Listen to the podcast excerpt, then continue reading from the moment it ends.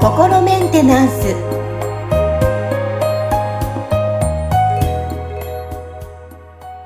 はい、えー、心メンテナンス。今日24回目になります、えー本日もアシスタント三上恵と気候ヒーラーの。は吉村隆二です。い。吉村さんよろしくお願いします。よろしくお願いします。はい。さあ今日のテーマ虫の知らせということで、えーまあ、例えば良くないことが起こりそうな予感があったり悪い予感がするなっていうこと、皆さんもあると思うんですけどもそうこの、はい。虫の知らせ、吉村さん、ご自身は実際あると思いますか？あ、あのーもうあるないで言ったら多分なんかほぼ間違いなくあるんじゃないかなって僕は思ってるんですね。その僕自身あんまりそのこう小さい頃から霊感とかも全然なくて、そういうその不思議体験っていうのも、そのなんかゼロではないんですけど、ほとんどしたことがない、なかったから、うんあのーまあ、言ってみたらそういうのとあんま縁がない、こう、生活をしてたんですけど、はい。ただ、やっぱりあの、学生時代にね、なんか例えば僕のあの、こう、おじいちゃんが亡くなった時とか、あの、僕、あの、アメリカにいたんですよ。で、だから、まあ言ってみたらね、もう海越えたず、なんかずっと向こうで、その僕のおじいちゃん亡くなったわけですけど、その、うん。なんかやっぱり、あの、その時に、その、なんだろうな、なんかちょっとこう実家に電話しようみたいな気持ちになって、学校のその寮のなんか公衆電話からね、なんか その、あの、25セント玉いっぱいジャリジャリ入れて、まあ電話するみたいなのがやっぱ当時携帯とかもなかった、インターネットもなかった時代だから、まあやってたんですけど、だからお金かかるからそんなしょっちゅうは電話はできないんですけど、なんかちょっとね、あの、あの、ななんだろうな。何か特にこう、これといった用事があったわけじゃないんだけど、ふっと電話かけたくなって電話かけたら、いや、実はおじいちゃん亡くなってね、みたいな話になって、うおー、みたいなことがあったし、あの、やっぱそれがなんかまたそのしばらくしてから、なんか大大学に入ってから、もう、あの、やっぱり一人暮らし、アパートで一人暮らししてた時に、あの、その時はあれだったんですよね。なんか、あの、こう寝てたら、その、こうちっちゃい頃によく遊んでもらってたいとこのお姉さんが夢に出てきたんですよ。で、あのーそのお姉さんとは、まあ言ってみたらね、なんか、そのち、親戚いとこなんだけど、まあ、あのーちょっと大きくなってからそんなに会ってなかったし、特に僕アメリカにね、あの、引っ越しちゃったから、あんまりその、会う機会もなかったわけですよね。だから、うん多分ね、10年以上はもしかしたら会ってないみたいな状態だったかもしれないんですけど、そのお姉さんが夢に出てきたんで、あれなんでね今頃あのお姉さんのこと夢見るんだろうって思ったら、あの、やっぱりそれでちょっとなんか、あの、ね、あの実家に電話したら、あの、で、なんかそのお姉さんが夢に出てきてね、なんか不思議だったんだよねって話したら、あいや、なんかね、あのお姉ちゃん、あの、なつい先日亡くなったばかりで、みたいな話で、ええそうちょっと今鳥肌が立ちました。そうですね。なんか、あのーまあ、そんなようなことがあったんで、うんなんかよくわからないけど、その何かこう知らせが来るっていうのかな。なんかこう、わかるみたいなことっていうのは、こう、あ本当にあるんだなっていうのは自分の体験として、こう、うんありましたね。だからそれってまだ全然僕がこういうスピリチュアルなこととかを本格的にね、学んだりする前の段階でもすでになんかそういうことがあったんで、何かなんかそういう、よっぽど大きなことだったら、あの、なんか特にトレーニングしてなくてもわかるっていうことはあるんじゃないかなって思うんですよね。うんだから、あの、例えばね、なんか、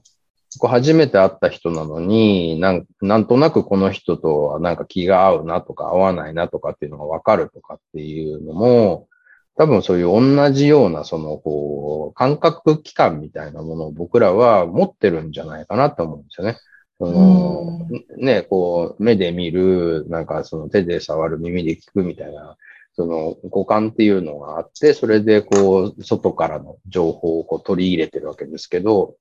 そこに多分、その、なんか、いわゆる第六感みたいなふうに言われてるような、そのエネルギー的な情報を受け取る機関っていうのを誰もが持ってるんだけど、多分あんまり普段使ってないから、そこが活発じゃないっていう話で、だからいわゆる霊能者みたいな人たちっていうのは、まあ、たまたま何かのきっかけでその感覚が開いたとか、あるいは何かそういう僕みたいにこうね、あの、まあ、トレーニングをすることでそこを開いたとかっていうようなことでこうできるようになるっていう、そんな話じゃないかなと思いますね。うん。これ、第6巻っていうのはやっぱトレーニングすると、私たち一般の方も見えてくるようになるんですかね？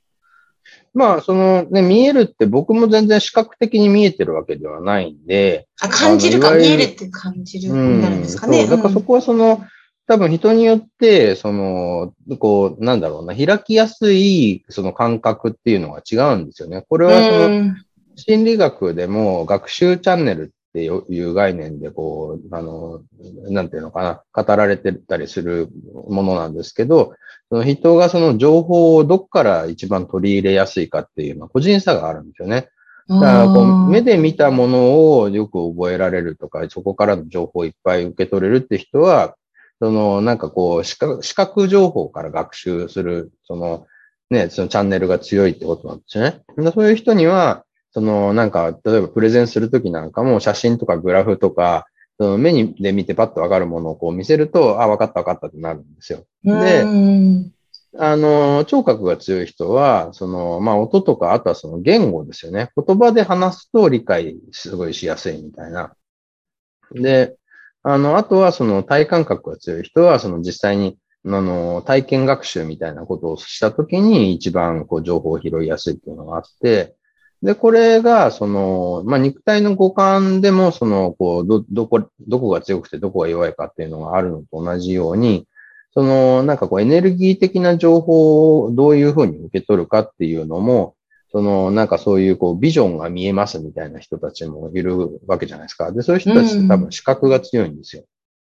で、なんかこう、言葉が降ってくるんですみたいな言い方をする方たちもいるんですけど、そういう方たちは多分その聴覚の、あの、だから、ちょっとそういうエネルギー的な聴覚みたいな感じのものが強いんだと思うんですよね。で、そうそう。だ僕なんかは、そのあんまり見えないから、そういう意味では視覚はあんまり強くないんだと思うんですよ。で、実際その、なんていうのかな、あの、この三次元的な、その肉体の感覚でも僕あんま視覚が強くないなって思うことは結構あって、うん、その、なんかこう人の、あの、なんか顔と名前がすぐ一致しなくなるみたいな。うんうん。わかります。はいはい。で、見たものあんまり覚えるの得意じゃないんですよ。で、うん、だけど、なんかこう聞くと覚えられるんで、だからなんか、あ、この人この前こんな話してたよね、みたいなそういう覚え方をすると覚えられるんですよ。だから顔だけで覚えようとすると、なんかちょっと髪型が変わったとか、メガネかけたってだけで結構わかんなくなっちゃうことが多くて。わかります。だから、そうそう、そういうそのなんかね、その、こう、得意不得意みたいなのが多分、そのスピリチュアルなその感覚でもあるんだと思うんですよね。うん、だから、そういう意味では、そのなんか得意な感覚を伸ばすってことをした方が、その早く、その何、それをトレーニングで身につけるんだとしたら、その早く身につきやすいと思いますよ。はあ、なるほどですね。あやっぱりじゃあこういった、まあ、虫の知らせというか、こういう、まあ、直感的なものって感じることっていうのはあり得るっていうことですけども、その話とはちょっと脱線するんですが、はい、やっぱ近年、うん、あの、うん、まあ、ほ本当の虫の知らせって言えば いいんですか例えば、はい、以前は日本スズメが多かったと思うんですけど、やっぱスズメがね、はい、最近見かけなくなったり、まあ、見たことないね、うん、あの、まあ、虫が大量発生したりっていう最近多いと思うんですよ、地球上で。うんうん、こういうものに関してはどう捉えていらっしゃいますか？はい。まあそこってそのなんかちょっと生態系がね、その気候が変動したこととかで生態系が変わってきちゃってるっていうのがあったりとか、あとそのなんか例えばあのー、ね、外来種をなんかもうその持ち込んだ人が、なんかどっかで逃がしちゃって増えちゃったとか、ね、いろいろとそういう、あのー、なんかいいろんな要素があるとは思うんで、なんかそのね、はい、一概にはこう言えないと思うんですけど、ただ、うん、そのなんか動物とかってやっぱりまたその人間が捉えてるのとは別のその感覚でこう世界を捉えてたりするわけですよね。ということは、その、なんか人には、その見えてないとか聞こえてない周波数の帯域の情報を受け取れてるっていうことがあると思うんですよ。はい。で、例えば、うちので飼ってる猫とか、あの、いるんですけど、すごい面白いのが、はいうん、うちの奥さんがなんか出かけて、で、帰ってくる、なんかもう5分以上前ぐらいに、なんかちょっとそわそわしだして、その、なんか窓のところとかでこう、なんか外をこう伺い始めるんですよ。でも、5分前っってことは、結構な、あの、距離、ね、距離、距離ですよね。うん、だから、なんか、ね、音がしてるとか、匂いがしてるとかっていう話では全然なくて、あの、だから大体、まあ、あの辺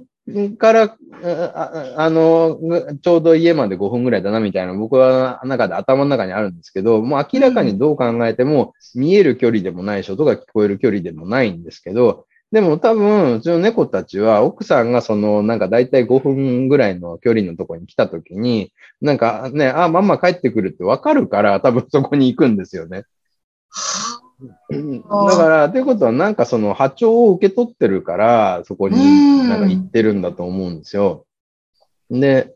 で、まあなんか例えばその、なんかコウモリなんかは、そのほとんど目見えてないから、自分が出してる超音波がこう跳ね返ってくるのを耳でこう捉えて、周りとのなんか距離感とかをこう測ってたりとかするから、もう全然その僕らが見てる世界と違う世界ですよね。そうですね。そのね、まあそういう意味では、全然僕ら人間が受け取れてないなんかすごい情報みたいなのになんか先に気づくことができるっていうような能力がある動物って全然いてもおかしくなくて、の例えばあとあの、こう船とか、で、船の中って結構ネズミがいっぱい住んでるって話なんですよ。ええー、そうなんですか？ええー、そうなんですよ。なんか、で、だからその、まあ、船と一緒にこうネズミこう移動してるわけですけど、うん、なんかね、まあ、これちょっとそのね、あの、本で読んだ話だからどこまで本とか知らないですけど、なんかその本、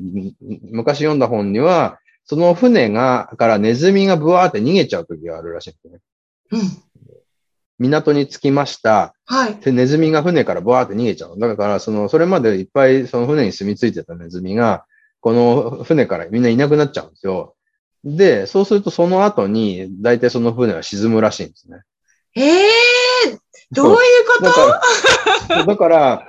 それって、これがもし本当だとしたら、その船が沈む前にネズミは、あ、この船沈むからちょっと逃げないとやばいなって分かって逃げてるっていうことじゃないですか。なんか、ね、船、ネズミがいなくなったから船が沈んだって考えるよりは、ちょっとそっちの分かったから逃げたって考える方が、まあ、自然かなと思うんですよ。うん、まあもしかしたらなんかネネズミがいなくなったことで何かのご利益がなくなって沈んだったっていう考え方もできるかもしれないですけど、まあわかんないですけどね。ただ、多分、そのなんかこれこ、この船沈むわって、なんか分かったからネズミ逃げちゃったんじゃないかなってね、いうふうに捉えると、なんか多分ネズミはだから、このね、何かしらのことで、この船沈むわって、こう分かったってことじゃないですか。未来が分かったのか、そのね、そういう何か、なんだろう、船のその、こうね、あの、状態が悪くなってることに気がついたのか分かんないですけど、うん。だから、そこってその生き物って結構その僕らに分かんないいろんなことがきっと分かってるものらいっぱいいるんだろうなって思いますよね。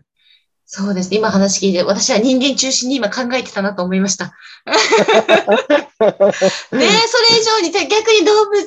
ね、の方がこういろいろ、まあ、優れたセンサーを持ってたり感じたりとかあると思いますね。